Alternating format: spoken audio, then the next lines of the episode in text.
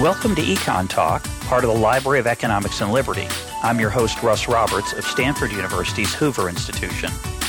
Our website is econtalk.org, where you can subscribe, comment on this podcast, and find links and other information related to today's conversation.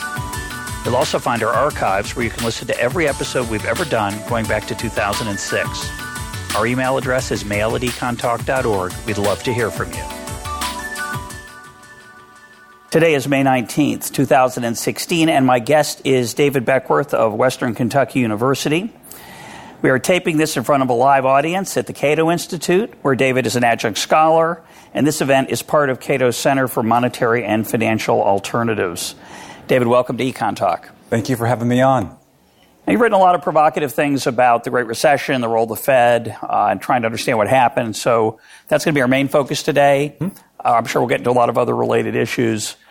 Uh, a lot of people blame the collapse of the housing market for the Great Recession and see that they may disagree about whose fault that is, whether it's the government or the private sector uh, run amok. I always like that phrase.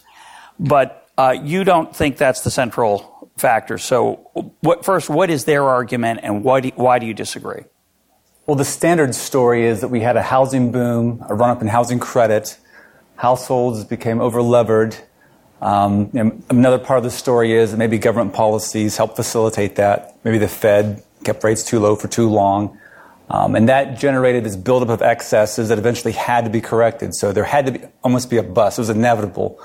Um, then on top of that, there's another story that's tied into this is that a, a, a, a bank run occurred, a financial panic.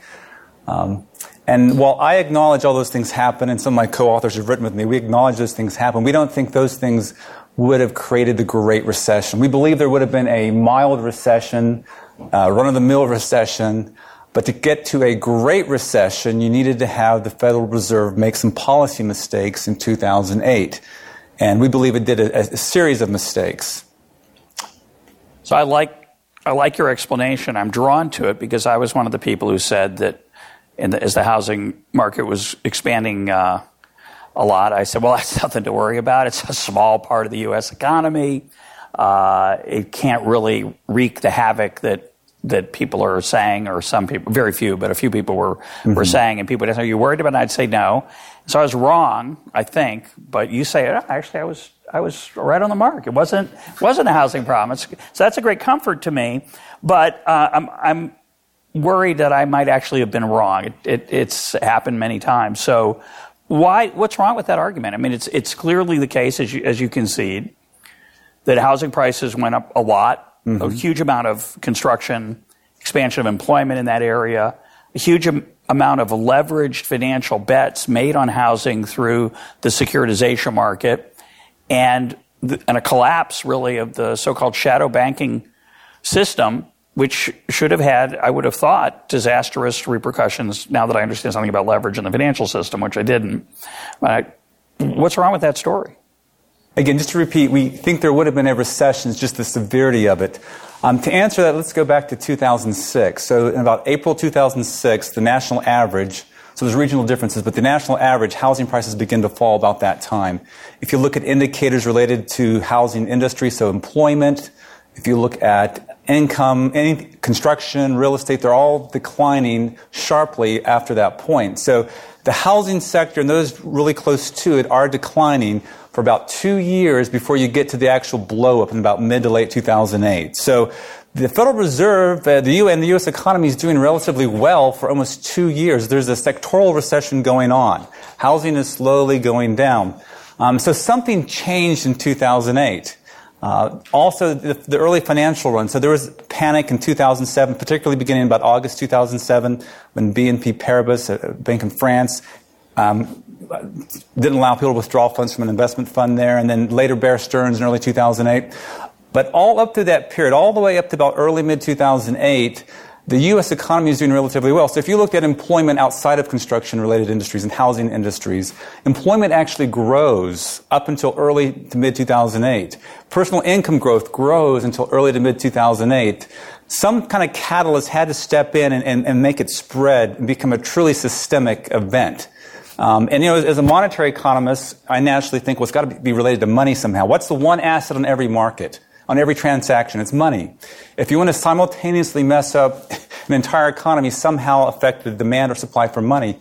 And we believe that happened. I believe that happened uh, during that time due to the Fed's inactions and a number of other mistakes. So let's just go back to the timing, uh, which is a little bit tricky because it Okay. was so long ago. It is. It is. Uh, it, it's actually a decade ago we're talking about, which Hard is to hard believe, to believe because yeah. some of us feel like we haven't quite escaped it. But um, as you point out, and I went back and looked at the data before this interview, the housing market starts to slow in 2006. Mm-hmm. The official NBER, National Bureau of Economic Research, start of the recession is December of 2007 the crisis part of it, which they didn't note at the time. In December 2007, nobody said, oh my gosh, we're in a recession. This is ex post dating of the problem. The crisis begins in March of 2008. You could argue with Bear Stearns, but they, the, the Fed covers that up with its making sure that its creditors are taken care of. I thought that was a mistake, but put that to the side. It's really the fall of 2008 with the collapse of Lehman Brothers and a set of other problems, um, runs on uh, money market funds, et cetera, that really create this feeling of so-called panic that caused Hank Paulson to go to Congress and said the world's going to come to an end. And as John Taylor and others have pointed out, actually dating it to the Lehman Brothers collapse is kind of hindsight because really the economy didn't fall off a cliff. There wasn't real panic. Um, so what you're arguing, if let me let me try to summarize that and try to say what I think you're saying. You're saying that yeah, there was a recession, like many other recessions. Housing market led, meaning occurred before it happened. It's not uncommon. In fact, almost every recession of the 20th century began with some kind of housing problem, whether that's because housing is special or housing's the most important asset on most people's personal balance sheets. That's that's standard stuff. We would have had a mild recession. Yes, it started December 2007, but something then happened that made 2008, late 2008 going forward, disastrous. The the largest downturn in economic activity since the Great Depression. So what was that if it wasn't the repercussions of the housing market? Let me get back to you in just a minute. I wanted to follow up. You're on your- my timeline? Well, I, I want to. It. I love your timeline. It's perfect.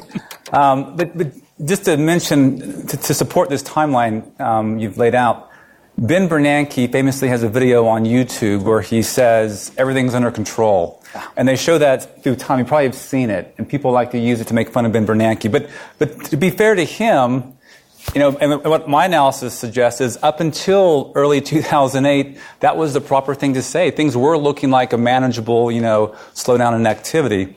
Um, as a counterexample, Australia, they had just as much run up in public, in, I'm sorry, in household debt. They had a housing bubble, all the same problems we had, but they never went through a great recession. They, they went through relatively fine. In fact, they haven't had a recession since 1991. And that recession was a mild one like, like we had. Their, their great moderation never ended. that could be because they have kangaroos. Probably. No, I mean, causation is very hard to tease out there, Yeah. right? So the question would be Are there other countries beside Australia that either had very moderate There's another. crises? Canada, for example, I think had a milder one.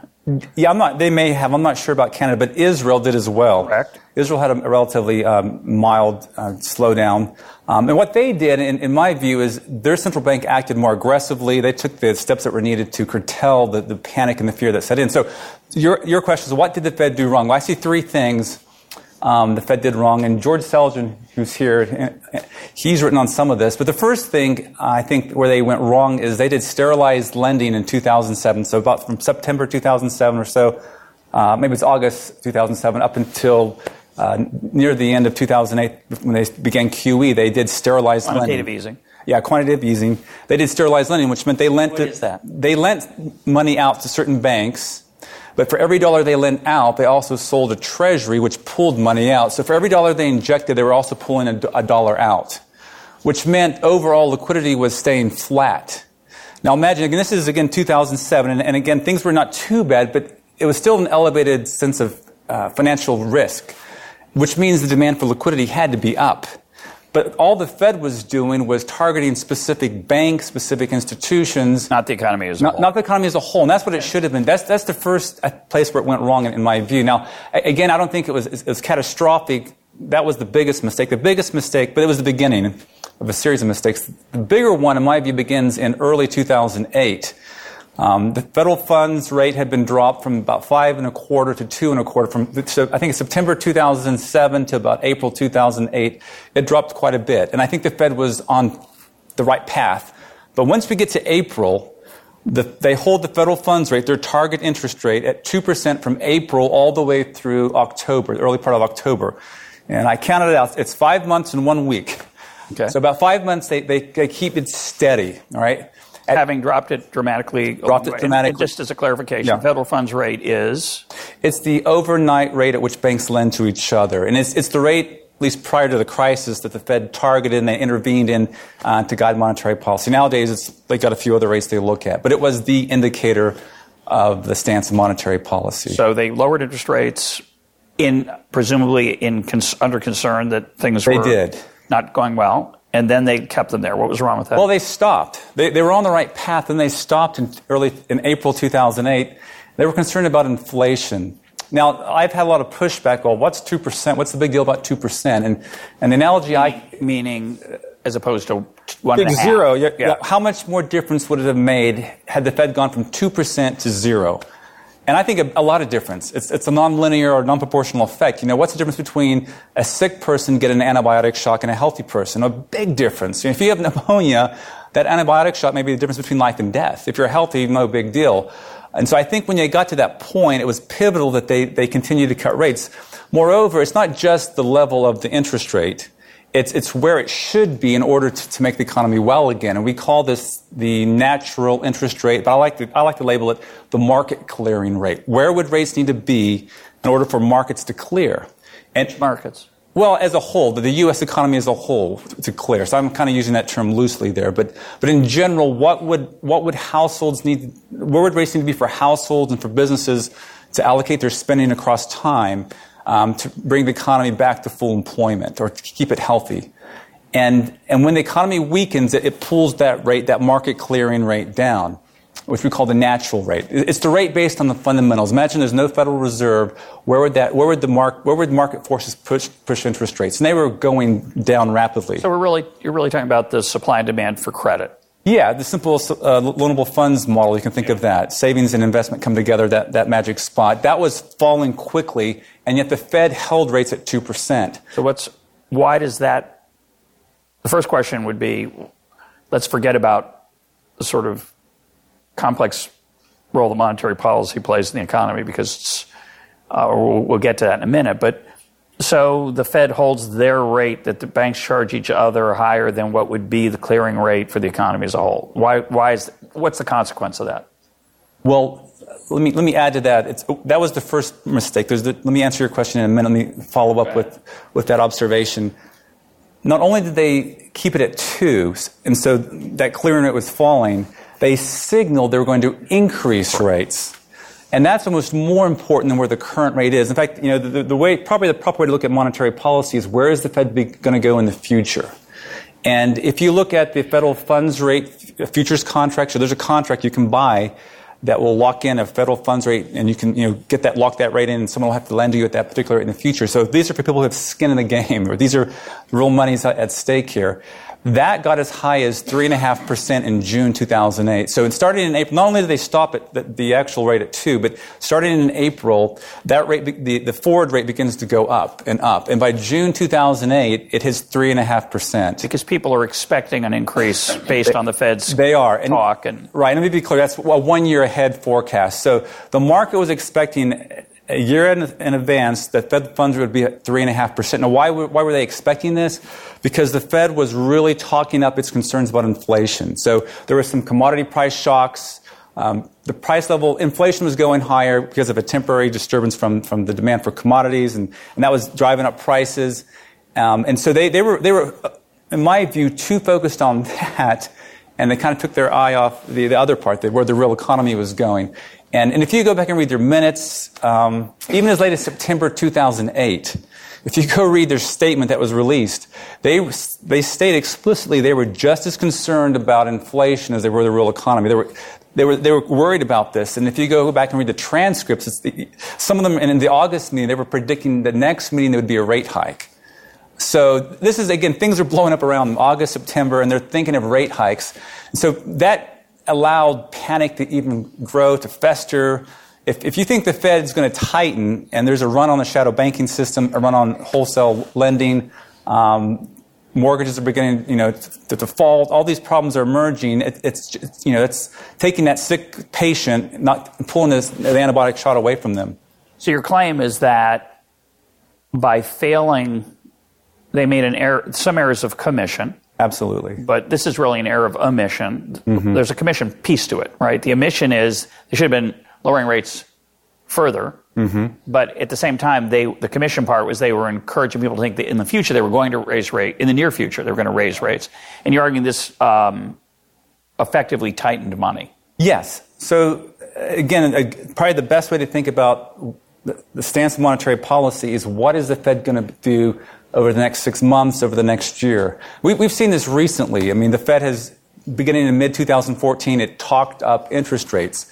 Did it until it said any day now we're going to get out of this. We might. Be they soon, did. It might the economy might be healthy enough. We might be able to raise rates soon. And, and they they talked talked talked it up. And what happened is they the, didn't do anything. Well, they did. They didn't, but it had an effect. If you look at the dollar, the dollar rose over 20% between mid 2014 and the end of 2015 when they finally did raise rates. And, and that, that sudden increase in the dollar had huge repercussions for the global economy because a lot of countries are pegged to the dollar or are closely tied in some function to the dollar. So the Fed simply talking up rates, forward guidance, all that has an effect today because, you know, if, if you think you're going to lose your job in the future, today you're going to make changes in your spending plans and your savings plans. And that's, that's kind of the, the idea here. So Ben Bernanke mm-hmm. concedes, which is rare, which is a fantastic thing. You have to give him a lot of credit for. He has Absolutely. conceded, maybe he didn't have a choice, but he has conceded that that was a mistake over that, that five month period, correct? Yes, in his book. In his book, which is unusual. because Well, usually... I, I, know he's conceded about the September okay. 2008 FOMC. Okay. I'm not sure about before then. Right. But, but he's that. conceded that, that, that they should have lowered rates and they shouldn't have been worried about inflation. Right. And they shouldn't have talked up that they were probably going to raise rates soon. Correct. Right? right? So he would so he's conceded that, but he would not concede. I'm pretty confident that that really created the the um, severity of the crisis. So, what would his argument be? What would he say to you? Would he say just, well, sure, they should have been a little lower. We shouldn't have encouraged talk that we were going to be raising rates, maybe, but that wasn't that. That isn't the real side of the economy. The real side of the economy is that the construction sector is collapsing. Banks are still going to have problems. It's not, I wouldn't have changed. It wouldn't have changed a thing important. What, what would you respond to that? Well, again, I would go back to this idea there's these nonlinear effects that, yes, we're, we're going to go into a mild recession, um, but, but to go, you know, to have the, the gradual decline suddenly you know, almost on a dime go, you know, sharply up in intensity. The, the TED spread, all these things that indicated something fundamentally changed in 2008. Um, break evens, which is the difference between uh, what a treasury bond and nominal treasury bond, the interest rate on that versus a TIPS, which is an inflation protected. If you look at the difference between those, that is the expected inflation rate that comes from bonds market. In any event, that begins to nosedive in the summer 2008. So there, there's something that happens, and, and Bernanke needed to convince me that, that his actions, which clearly time-wise line up, you know, the Fed's actions line up with this sudden turn for the worse, had to be attributed to something else. I mean, it, it could be that people just suddenly panicked and freaked out more. Um, but the best case story he can say is, well, we just we didn't stop it. I mean, the best case scenario I would say for Ben Bernanke is he is a school crossing guard. You know, the, the child's crossing, the economy's crossing in front of an oncoming car, and he stops and doesn't do anything. That's the best case scenario. Um, but I think the timing is, is, is, a hard one for him to make. So we'll come back later, maybe, uh, to this question what the Fed should and shouldn't do. But uh, I'm going to ask you a tough question, which is I didn't hear a lot of people at the time saying that we're about that the Fed is making a major mistake here that's going to plunge the economy into a, into the worst recession since 19, the 1930s. So to me, as an outsider, and I, you know, I've confessed on the air, I love this story. It's for a lot of reasons. One I mentioned earlier, but also just wouldn't it be great to have a simple key to the economy, a simple knob or dial that we could turn, and this could be it. So I, I think we have a natural inclination to want it to be true. but the question is, isn't this just an ex post narrative? I mean, this is Like the next time this happens, you, are you now smarter? Did you not know this before? Is this something you figured out after watching this, and now the next time it's about to happen, you'll know? Which, and to put it in historical perspective, uh, I think it was 2003 maybe or 2000 at a monetary conference that Bernanke with Friedman in the audience said, Professor Friedman, don't worry, we read your book, The Monetary History of the United States. We'll never make this mistake again. And you're saying he did. And the question I have is, what's the good of, first of all, it, I'm not sure it's true that he made the mistake, but my second is if it is true, how could he make it again? And how could you and others standing on the side of not like pick at the Federal Reserve and say you're about to destroy the economy and make the same mistake you said you'd never make? Well, to be fair, this is Monday morning quarterbacking. I'll completely confess. Okay. I think Honest I, man. I, I think I, I, was caught off guard too. Uh, there were some things that really shocked me in 2000, late 2008, um, and, I, and I've had this on my blog as evidence. But when they they imposed interest on reserves, um, I, I, thought at the time this they did what they they put interest on reserves. Um, I thought that was that's when it really hit me that they were going the other direction. In fact, I was I was uh, I had a I think my, one of my first posts I criticized the Fed for being too easy. So my views actually changed. I've, I learned a lot in this crisis. I'll, I'll confess. Okay. So, but I but, but I, I, do think it's important to learn from history. Just like Friedman and Schwartz, I mean, their their understanding of the Great Depression wasn't the, the current understanding at the time of the Great Depression. Even a decade after, it takes time to learn from our mistakes. So now we have two data points, so we're getting the hang of it. we're, we're slowly. And I, I, would say part of the efforts I have made, uh, Scott Sumner, even George Selgin, is we do need a better measure, indicator, better approach to monetary policy. And we can talk about this later, but, but if, they, if they've been looking at things, again, forward-looking asset prices like break-evens, um, but even things like nominal GDP targeting, total dollar spending, it was beginning to slow down. Um, but maybe we can save that conversation for later. But I, but I want to be fair. This is Monday morning, morning quarterbacking on my part. But I, I do think it's important we do this to, to see where they made these mistakes and hopefully nudge policy in a better direction. I just want to put a plug in here for, for bias. Hmm. When you're biased and you have a pet theory, it does encourage you to go out and find evidence for it. Then you can assess whether well, is this like the worst case of cherry picking of all time? Or is this like, wow, I never, I hadn't thought to look for that. Now that I've had the inclination to find it and I have found it, does that encourage me to take my ideological priors maybe a little more seriously? And if I don't find it, or if it's really hard to find, or if the case is kind of far fetched. Yeah. So the question, you know, one obvious question at this point is, it's an interesting approach. It hasn't convinced Ben Bernanke. It, there is a growing number of folks, I think, which is interesting, who are mm-hmm. worried about the factors you're talking about, in particular looking at nominal spending, nominal GDP as a measure of the health of the economy or as a guide to monetary policy, but it, you've struggled to convince uh, the skeptics that this is decisive. Is that a fair assessment? That is fair. Um, and that's why I continue to plot away.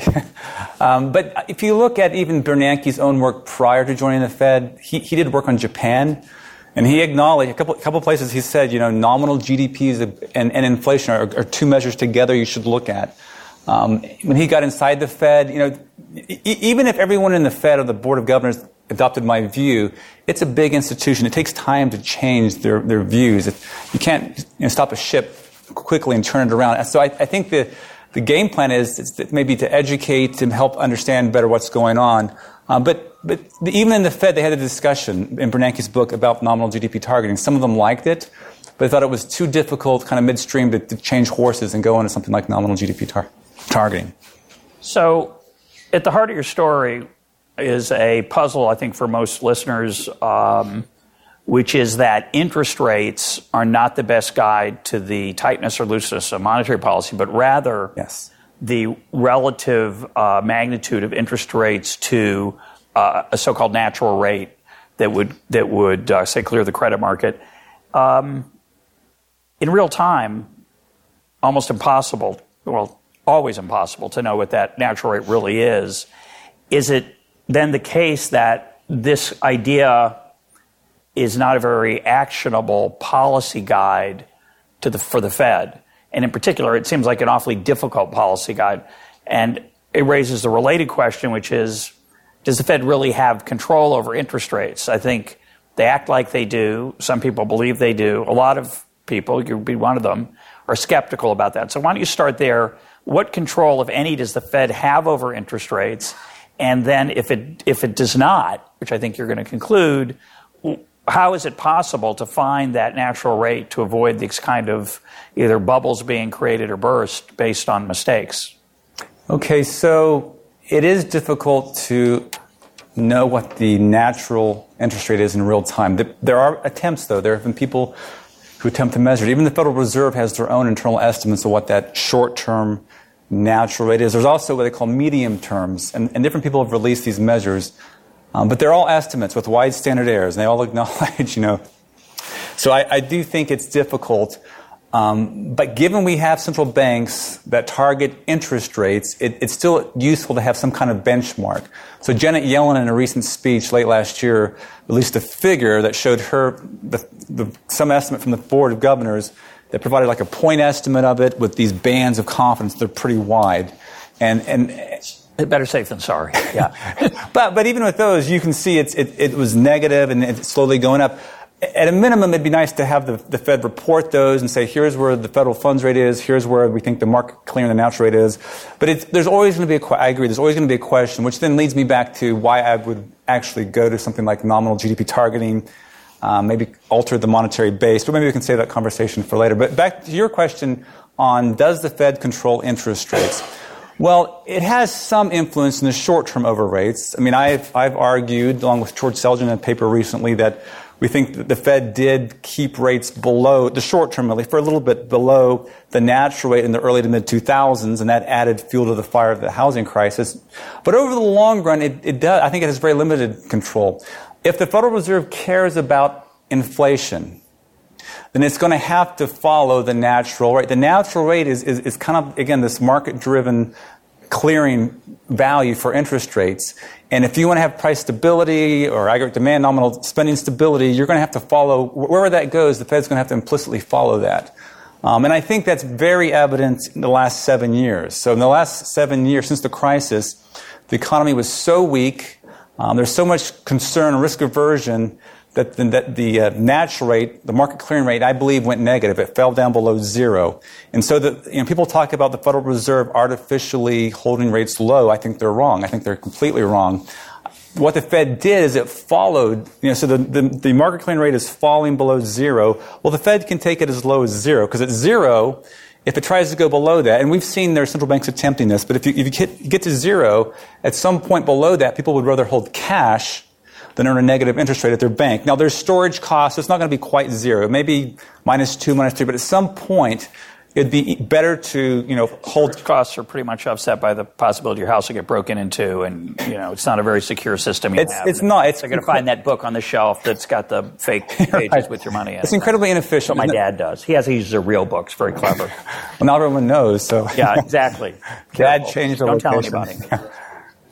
But um, it, it is incredibly inefficient. But, but one way to look at the zero lower bound, which was I described, it's called the zero lower bound, is it's, it's a price floor, right? Any, any good capitalist worth their salt believes in letting prices you know, reflect fundamentals, they should be against this c- constraint we have called the zero lower bound. Now, we usually we don't get to it. Great Depression, we hit it. Great recessions, usually it's not a problem. But when it is a problem, um, we see the limits of the Fed's ability to control interest rates. Um, let, me, let me follow up with this observation. So people have been really critical of the Fed's QE programs.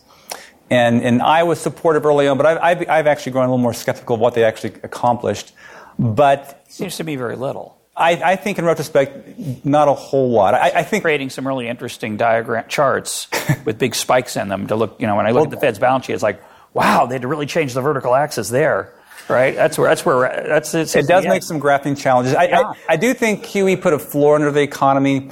And it, it helped keep inflation where the Fed wanted it to be, but I, I never, I, don't believe it could have ever created a robust recovery. But let, let me get to the, this, this observation about the Fed's purchase of treasuries. So people were alarmed, they're worked up, you know, waiting for hyperinflation. But if you look at marketable treasuries, which is about 13, a little over 13 trillion now, so you often hear the 19 trillion. That's, that's the total public debt, and some of it's held by Social Security, intergovernmental holdings. But the actual marketable treasuries that the government is liable to pay, has to pay a real tax burden on, the Fed holds about 18, right now about 18% of that.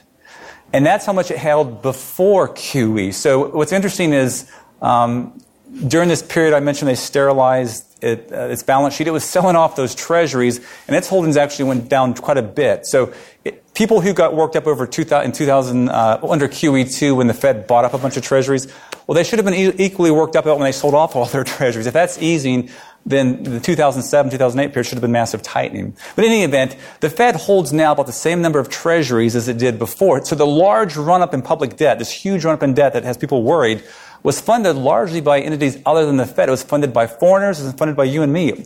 Our life insurance companies, our banks, um, we're just as responsible for the low rates that you see on government debt and foreigners as the Fed is. So I'm totally mystified by that. So we're going to stop you there and let's let's go okay. a little deeper into it. So if you look at the data, the interest rate has fallen steadily around the world for a long time. It, it, didn't like plunge down and then stay low. It just a slow decline mm-hmm. in interest rates, I should say more accurately. There's no single, I hate it when people say the interest rate because there isn't one, but uh, there are a lot of different ones for different risks and different types of assets, but they seem to be falling steadily. Uh, you want to attribute that, I assume, to fundamentals, correct? Yes. Market forces, not the Fed, not central banks, not. Well, uh, mostly market forces. On the margin, you know, the Fed may, central right. banks may be tinkering, but that's, to me, the best case. So how do you understand that? What, what, what would drive, and in particular, now, when you suggest, or recently, that, and others, you're not alone, a lot of people have argued this, that the market rates, the market clearing rate needed to be negative. What does that mean in terms of fundamentals? And how do you understand that in a world where people are, where we have all kinds of investment activity going on all the time with rates of return that are in many times positive in the United States? What's that mean that, that interest rates were close to zero or negative? I, I really well, what it, means on a personal, practical level is there, there's people out there that are so worried, so risk averse they're willing to give Uncle Sam, you know, $100 and pay me back $95 in the future. You know, I'm willing to, I, am so worried about preserving capital, preserving the principal amount that I'm, I'm, not worried about getting some kind of positive return on it. Um, so that's not enough. What I really need, now it's true, Mm-hmm. I, I, can get a positive return if I take a little bit of risk, and I can understand a world where people were, were, very risk averse. I don't live in that world, by the way. Most of us don't. Most people are sitting around thinking, gee, where can I take some risk and get some decent money? Now, I don't want a lot of risk. Obviously, there's a trade off. Sure. But I don't understand this idea that that people were so risk averse that they just they were willing to just accept low low rates. Doesn't there have to be a change I know there does. It's a rhetorical question. Has to be a change in people's willingness to borrow or save?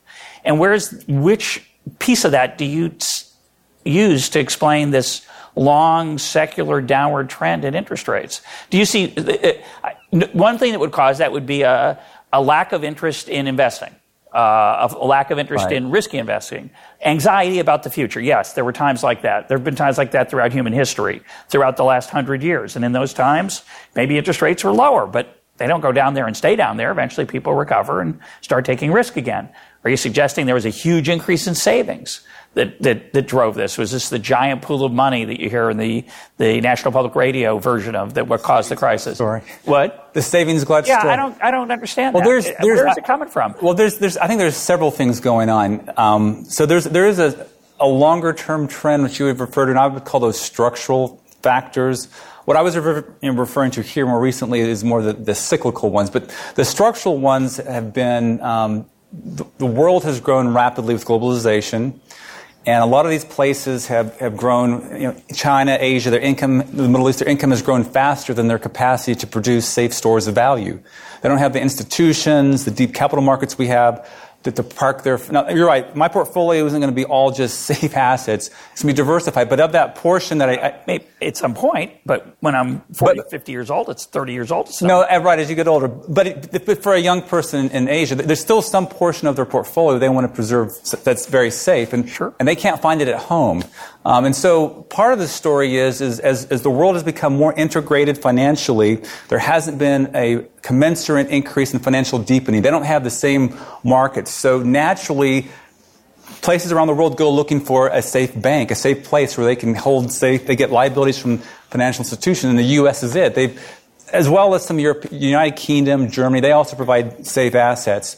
But the world has grown more rapidly as, than has the capacity to produce safe assets. So there's increased pressure on the places that can produce safe assets to, to supply more.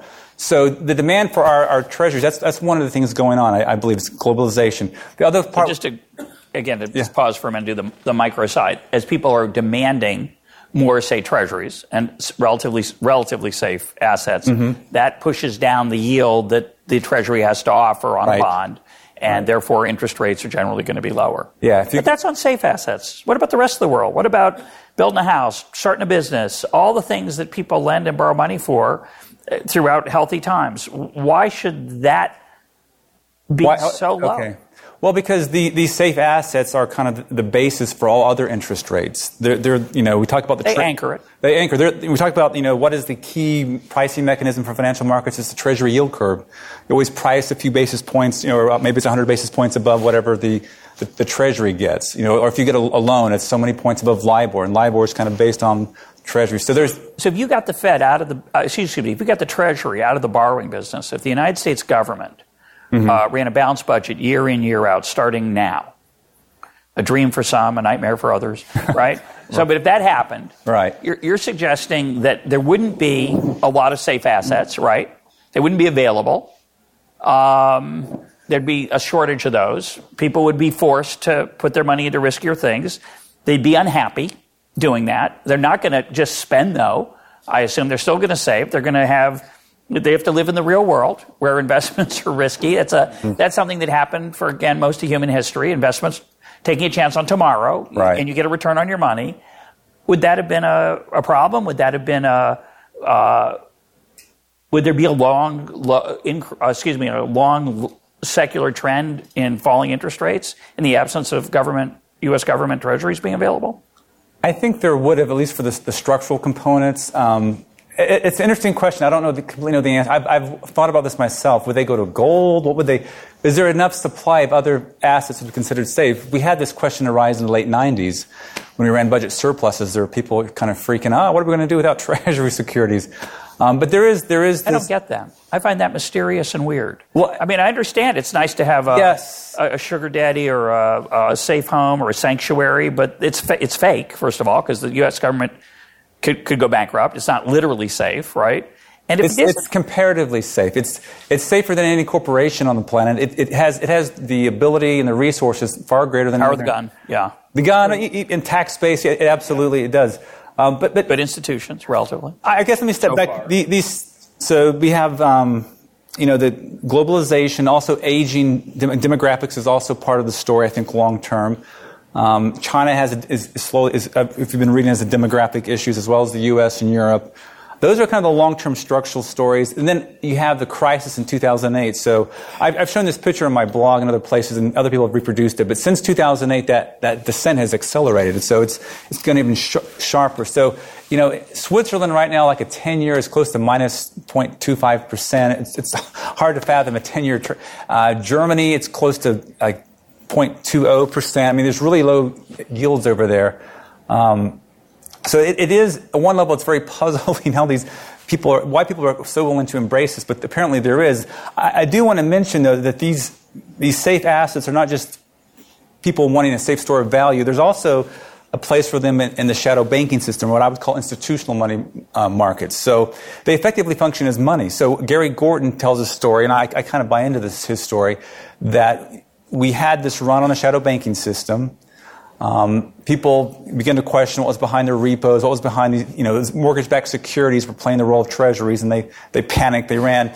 And there was a sharp decline in the money supply. When, you, when, the, when the collapse of shadow banking money occurred, it's very similar in spirit to what happened during the Great Depression. The Great Depression was all retail. So Right. we have this, so the, these safe assets. Bank runs, whereas this is a right. shadow bank. run. Shadow. So there, there's a, I think, a money story going on here too. Another way of saying the safe asset shortage that kind of to my monetary instincts is there's is excess money demand for these these safe assets. They they facilitate transactions for institutional investors, and in the absence of them, now there's there's a, another I think reason since 2008 the crisis. I think there's new, um, new regulations that have made it banks have to hold more safe assets. Um, they could add political uncertainty to some of these discussions. There's a lot of things that have been going on since 2008 that I think have intensified the demand. So let's go back to the, let's try to bring this full circle back to the earlier conversation, see if I understand this. And I just want to clarify some of the microeconomics of this um, safe asset issue and if they didn't exist. So if they didn't exist, uh, you know, there'd be riskier assets to choose from and a large increase in world saving, say mm-hmm. due to growth, unexpected and large growth in parts of the world that were stagnant before. That's going to push down interest rates across the board for all assets. They're not going to push them down as low as treasuries, but that would be the normal set of events that would happen if, if suddenly there were people who were saving more and looking for investment opportunities, then yields would fall over time. And that would be a good thing, not literally a good thing in and of itself, but a sign mm-hmm. of, of that's only an effect, it's not a cause. The cause is the world's getting richer. People have some excess funds for the first time ever in most of their lives. They're looking for places to invest them. And in trying to do so, they push rates down. That's all fine. To bring it back to our earlier discussion, you're suggesting that the mistake that the Fed made is they didn't realize how low those market clearing rates were. They chose to hold the rate, the short term rate that they do control, above the rate that, that would clear the market uh, in the absence of that. Why is that so bad again? I already asked you this, I think, but what's the problem there? What's that encourage banks to do, uh, given that the Fed has uh, made this quote mistake? Well, there is a direct and indirect effect. The, the indirect one is that it's signaling that the Fed's going to be tight going forward. And that it reinforces the panic, the fear. They begin to hoard money. People don't spend as much. So I, I think it sends a signal, and probably the big part of it sends a signal. Expectations. Absolutely. The, more the direct effect is um, it, it, it's it's putting a, ch- a, direct choke on economic activity. If a return on some investment, if I'm a if I'm a a firm trying to decide whether to build a new plant, I look at the return on capital. And if it's falling well below the financing cost, it's, it's you know, if, if the Fed has rates up here, and again, this is in the long run, it's going to lose control of that. But in the short run, if the Fed has rates above, you know, what the profitability is on some firm, the firm's just not going to build a plant. There won't be jobs. Maybe they'll fire people. So are you arguing that, and I have a, I, you know, I continue to be mystified by the Fed's decision to pay interest on reserves. Uh, I continue to be mystified by the fact that banks are holding massive, massive excess reserves rather than investing them, which is all related to what we've been talking about. Mm-hmm. So uh, I don't understand that and you're suggesting that the Fed encouraged. Let me let me try to spin a story and see if you if you like this because okay. I hear this sometimes. Well, the reason that uh, the banks hold all these excess reserves is they can't find anything to do with them. So until 2008 or so, in this crisis, textbook monetary theory, banking theory said, you know, the Fed requires banks to hold a minimum amount of reserves. Of course, they would never hold more than that because they, they don't. They're just sitting there, not doing anything. And then so they lend those out and, uh, the claim has been that now that these banks have all these excess reserves, they're going to soon get rid of them, inject them into the economy. That's going to cause the inflation that all the monetary theorists have claimed is, is coming. It hasn't, but they, they say it'll be coming. And people like you and me, at least I feel like you're going to exempt yourself from this, but we say things like, well, it would have gone into the economy, but the Fed offered interest on them, so they just sit there, and then the Fed's really uh, basically neutered itself, uh, and they, they, that's the reason quantitative easing accomplished so little. They they injected all this cash into the banks, and then they encouraged banks not to do anything with it. The skeptic says, "Yeah, but the rates are so low; it's not really worth it. It's just a it's just an extra tool the Fed created. It's not it doesn't have any real effect." What do you feel about that? I think there's truth in both of those stories. Excuse me. Early on, I think the first part of the story is right that the Fed hit that, introduced the interest on reserves. It was a binding constraint. It did encourage banks to put their reserves, you know, at the Fed, other, as opposed to in the, you know in the economy. But then the indirect effect would be that, as part of the bigger tightening cycle the Fed was doing, caused the economy to collapse and as the economy collapsed, then the return on, on capital, profitability, all, they all go down. So I do think if, you know, if the Fed got rid of enough reserves, you know, 2010, 2011, it probably, you wouldn't have seen an explosion in, in, in lending. Um, the demand for, for, for borrowing just wasn't there because the economy was so weak. So I, I think interest in reserves early on did put a binding constraint on uh, or caused banks to reallocate their fund, their, their, their, investments towards the Fed as opposed to the economy. But that helped spiral things down so far that even if that was removed, they wouldn't be interested in, in, in, putting those funds to work somewhere else because the, you know, there wasn't demand for those funds in the economy. Is it possible that the collapse of the housing market being as large as it was and the backlash on the part of the government in changing credit standards, which they did very dramatically. They, having loosened them to very to absurd levels, they then said, "Oh, this was that was a mistake." Now we're going to be very vigilant about who gets a loan, and we're going to put a lot of restrictions on banks so they don't make a lot of bad loans. Is it possible that that there's a microeconomic reason that banks are less uh, aggressive with their excess reserves? I mean, the standard story is, oh, they're all nervous. Like, are you crazy? What do you mean they're all nervous? Economy's doing okay. I mean, it's just, just a ex, you know, ex post story. They're, they're always nervous. Mm-hmm. Nobody wants to lose their money. Economy's growing. Why aren't they lending the money out? And could one argument be that, well, a lot of what they lend that money out to do is to buy new homes, build new homes. And home building fell off a cliff, stayed on, on the floor. And the government's restrictions on creditworthiness made it very unpleasant for banks to take risks that they normally would have. So there were people who wanted loans. There were banks who would have provided them in the previous regime and even in the regime pre crazy times. Mm-hmm. But as a overreaction to the credit easing and and credit uh, monitoring that they had imposed before, that that's part of the problem. Oh, absolutely. There's definitely supply side stories going on. I, I think uh, we, we were too risk loving overall regulators borrowers, lenders before the crisis and afterwards, I think it swung too far the other way. The, the heavy regulations, um, banks are far more careful, far more documentation, all, the, all those things. Um, but on top of that, I, I, do think the weak economy uh, and the policies the Fed has pursued since the crisis has also, you know, made banks less than eager to engage. And again, I, I view it kind of from the demand for, for loans. Um, they may not be as strong as they otherwise would be had Fed policy been more appropriate.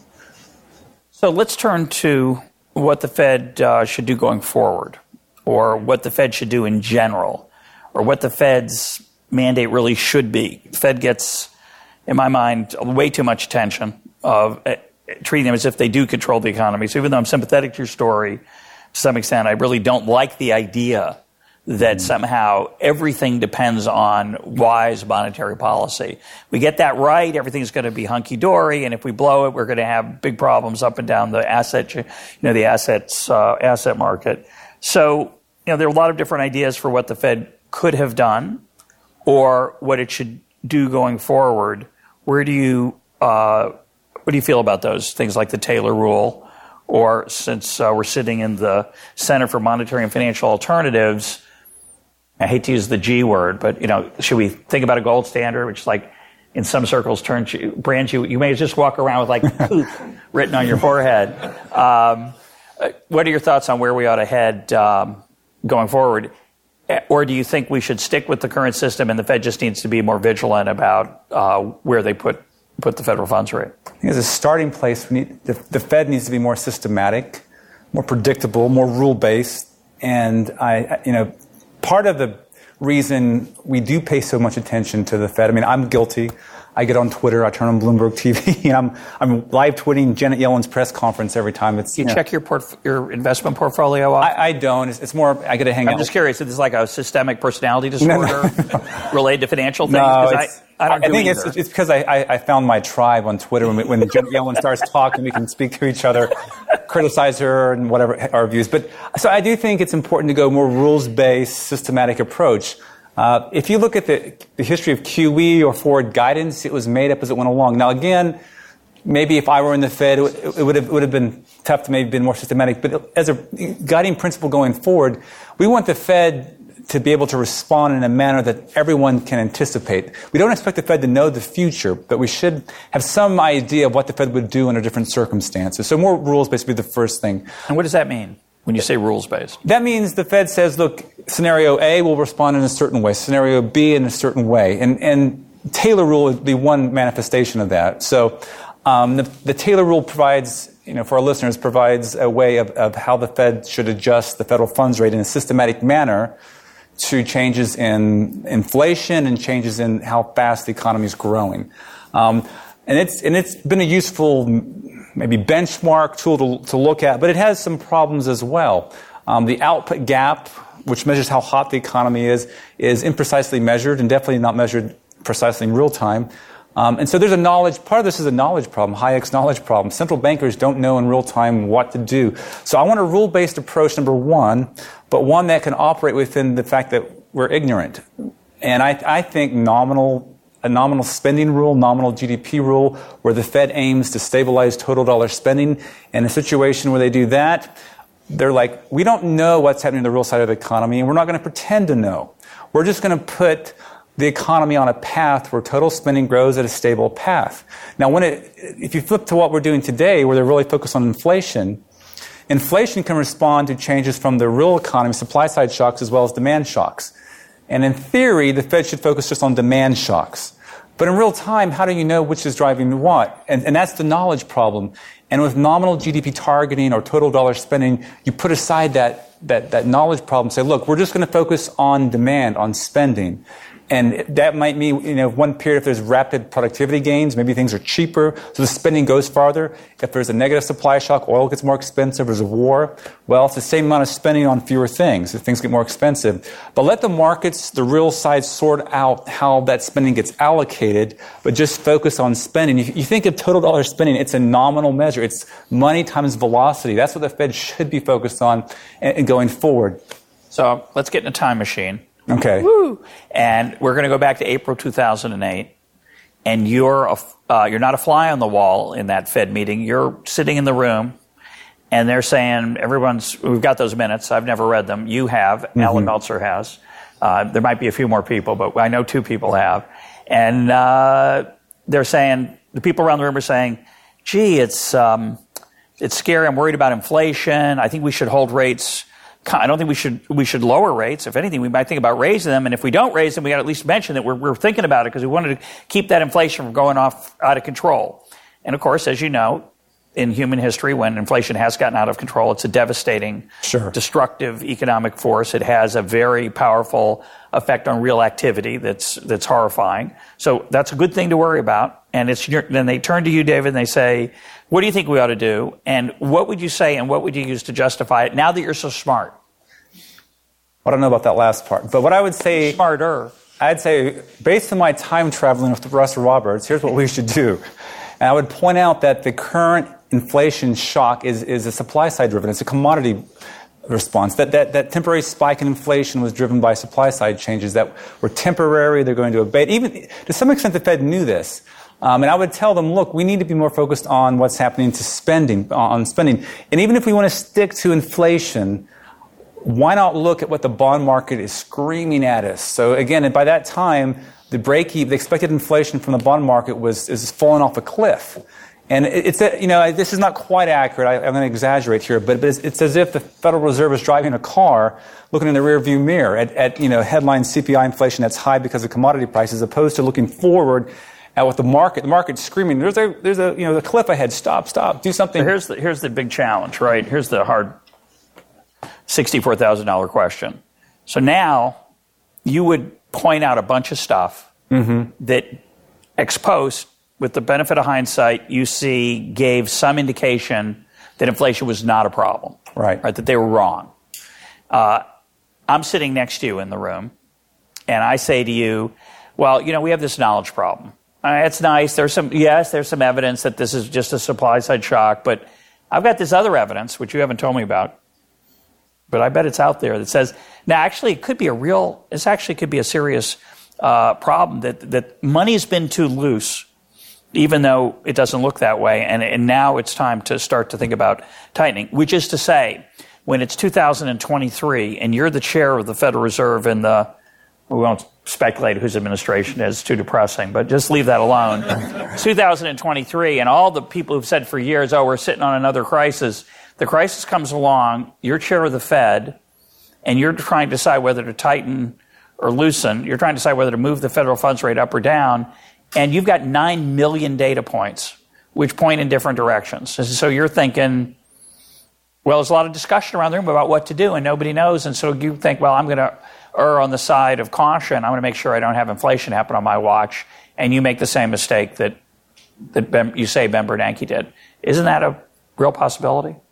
It is a possibility. Um, however, I hope by that point we'll have moved to nominal GDP targeting, and, and, and it, you just have one metric to look at. You don't have to worry about all these other data points. And if we're even luckier than that, more fortunate, we might have Scott Sumner's nominal GDP futures contracts, which would really it'd be the market telling us where things are going, not just you know actual nominal GDP data.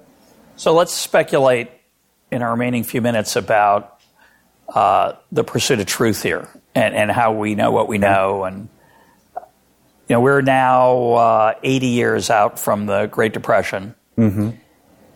In the first, I'd say, 30 years out of it, there were a bunch of crazy theories that had had proponents. Right.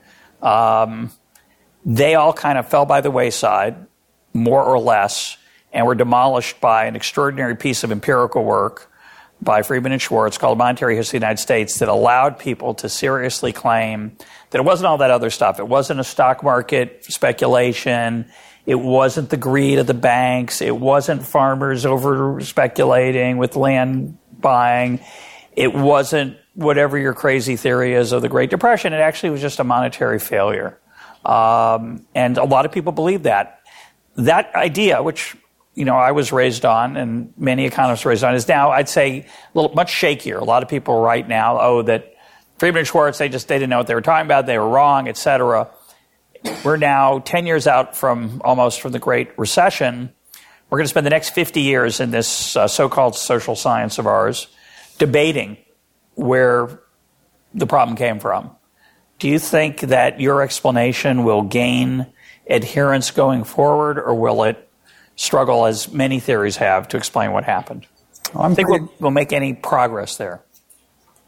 I'm pretty sure it'll be a long um, struggle to get this idea articulated.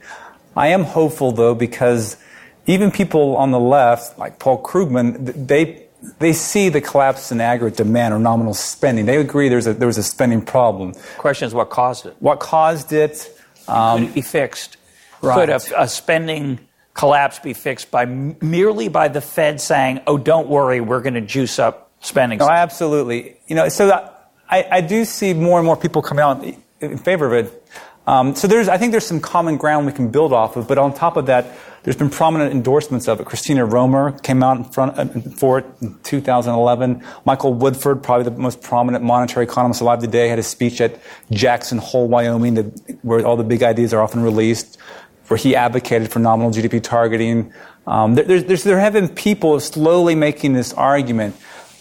What I think will be difficult is, is to get maybe a broader support, broader base for this, because because telling the story about inflation and, and money is a very complicated one. I, you know, I play basketball a lot with a pickup group of guys from my church, and and they're always asking me these questions. That, you know, interest rates high, low. Isn't isn't? They ask me too, and I even know less. I don't know what they're thinking. well, it's it's it's hard. Like the one guy asked, "Isn't low inflation, you know, something we, we always want?" I said, "Well, it depends." And he's like, "What? What do you mean it depends?" And, and I don't have time. So I think part of our struggle is just to educate that you know. And maybe this will be a 50, 60 year struggle, but if, if we can get to the point where we can show people that um, the Fed should focus on their dollar income growth, stabilize their dollar income growth, as opposed to being fixated on how much things cost. I, if we can somehow get the focus shift over there through time, uh, that's my hope. That's the way. Uh, if we can get there, I think there will be a much better place. So let me ask you a, a, trickier, weirder question. Um, you and I probably agree that it'd be foolish to hope that. Um, uh, politicians would do what was best for the country rather than making sure they get reelected if they conflict. We would say, well, human beings, institutions, we don't expect, silly to expect things that are not reasonable to expect. We understand public choice, we understand incentives.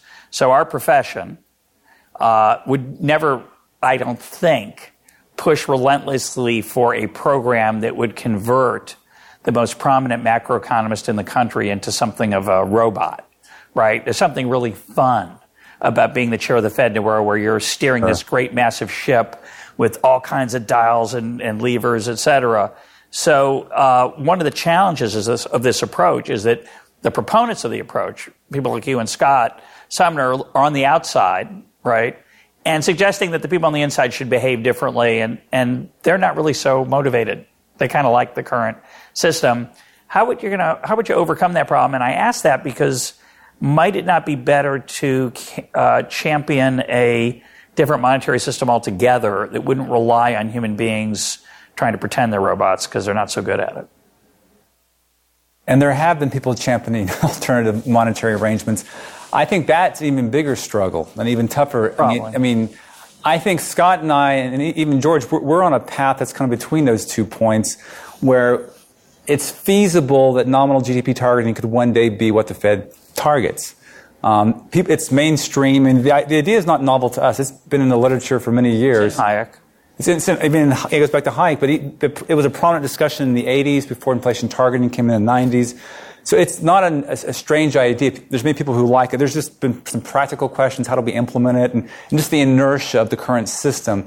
I, I, think there is a way to do this. And if we can get, number one, get to the point where they accept nominal GDP targeting, and then second, if we could go to Scott's uh, idea of futures targeting, at that, now there's where I could see some big tension, because at that point it does become automatic. It becomes, um, based on his system, futures contracts are the, the Fed sells and buys futures contracts that automatically leads to an increase and decrease in, in the monetary base, which puts things relatively on autopilot.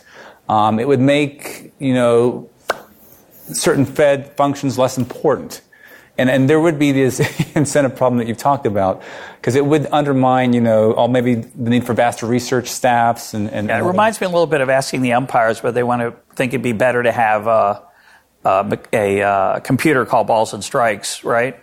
Because they, they, they do want to get it right. They want it to be accurate, and certainly the computer does a better job. So, but strangely enough, they don't think it's good for the game. and, right. and, many other people don't either, by the way. Uh, but this, I think, would be a different case. I think there'd be a lot of people who'd like to see a different approach.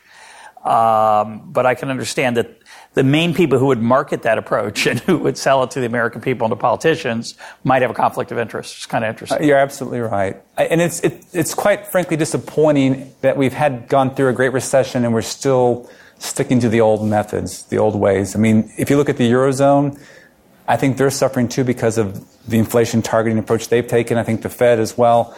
So I, I would hope that we would learn from this experience. Uh, it doesn't seem we've learned a lot, but there is some signs of progress. Some people are thinking beyond inflation targeting.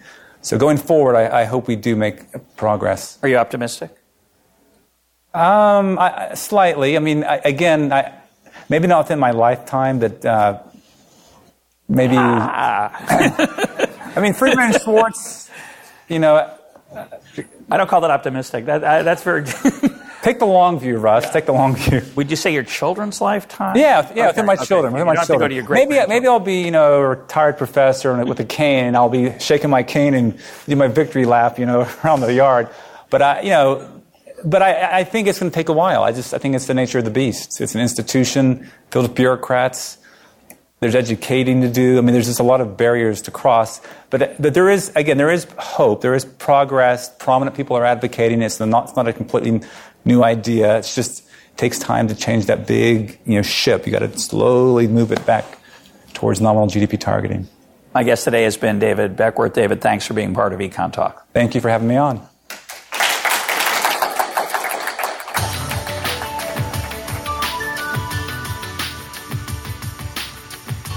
This is Econ Talk, part of the Library of Economics and Liberty. For more Econ Talk, go to econtalk.org, where you can also comment on today's podcast and find links and readings related to today's conversation. The sound engineer for Econ Talk is Rich Goyette. I'm your host, Russ Roberts. Thanks for listening. Talk to you on Monday.